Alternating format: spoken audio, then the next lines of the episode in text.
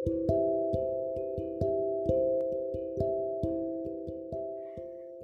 selamat datang di podcast Cyber Love.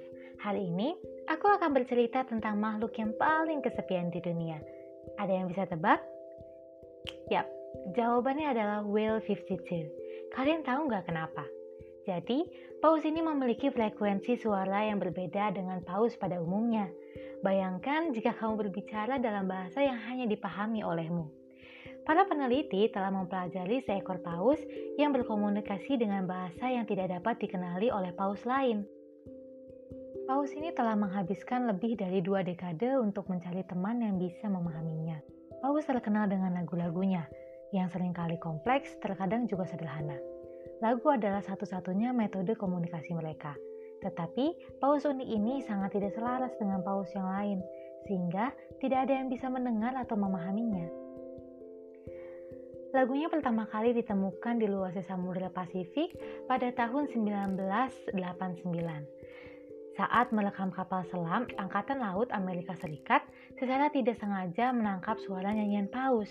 Dr. William Watkins meneliti suara-suara itu dan memperhatikan bahwa nyanyian satu paus ini benar-benar berbeda dengan yang lain. Ia bernyanyi dengan nada yang tiga kali lebih tinggi dari paus lainnya. Nah, sekarang aku akan menceritakanmu sebuah kisah. Pada suatu hari, hiduplah seekor paus remaja bernama Lona. Dari kecil, ia sudah terpisah dari rombongan paus yang lain.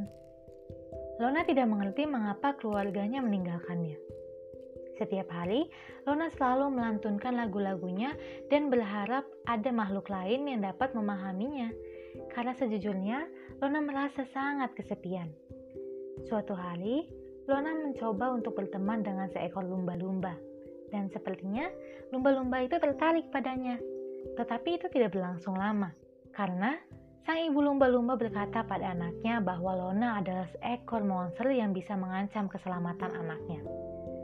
Kemudian Lona pergi dengan hati yang sangat sedih. Di tengah perjalanan, Lona bertemu dengan rombongan paus lainnya. Ia sangat senang dan bersemangat Lona pun bernyanyi dengan sangat riang agar rombongan itu menyadari keberadaannya. Tetapi saat Lona mendekat, rombongan paus itu mengacukannya, menganggapnya seolah tidak ada. Dan lagi-lagi, Lona ditinggalkan. Tetapi Lona tidak putus asa untuk mencari teman lain. Ia tetap menyerukan seruan persahabatan sampai akhirnya ia bertemu dengan seekor hiu dewasa.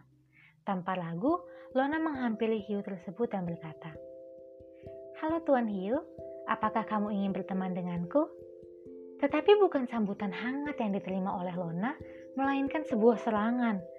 Hiu dewasa itu menggigit Lona dengan ganas hingga menimbulkan cukup banyak luka. Lona bergegas melakukan pertahanan diri lalu pergi menjauh dari hiu itu. Di sepanjang perjalanannya, Lona menangis karena kesakitan, ketakutan, dan juga kesepian. Ia lelah berada di luar samudera tanpa seorang teman. Lona menghela nafas berat dan berkata, Aku tidak ingin lagi mencari teman. Aku akan hidup sendirian. Hari terus berganti.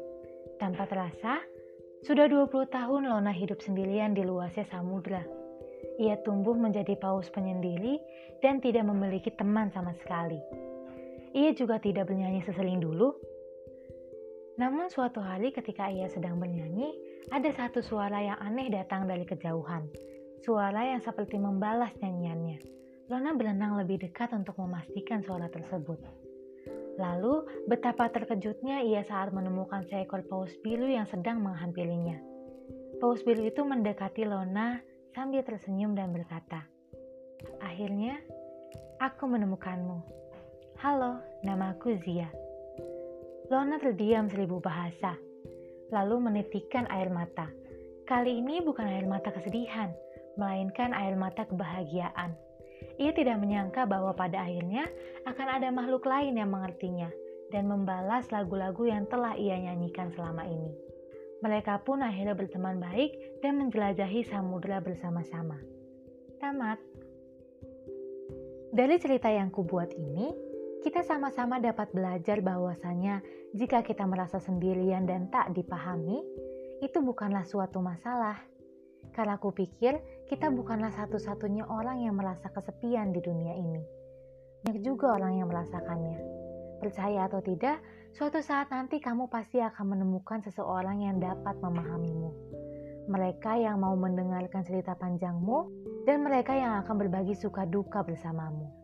Mereka adalah orang yang akan mengulurkan tangan untuk membuatmu keluar dari rasa kesepian tersebut. Mungkin kalian akan berpikir bahwasanya ini adalah hal yang sulit dan sebuah omong kosong. Tetapi jika kamu tidak menemukan orang seperti ini dalam hidupmu, maka jadilah seperti mereka untuk orang lain. Tak ada salahnya dua orang yang kesepian bergabung untuk menjalani kehidupan yang lebih menyenangkan. Membantu dan dibantu adalah dua kata yang beda tipis. Ketika kamu membantu, kamu juga akan merasakan dampak dari bantuan itu. Kala hidup ini seperti pantulan cermin. Ia akan menampilkan sesuatu yang ada pada dirimu. Maka, berbaik sangkalah terhadap kehidupan ini. Aku harap kamu bisa merasa lebih baik setelah mendengar episode ini. Sekian podcast dari Cyber Love. Sampai jumpa di episode selanjutnya.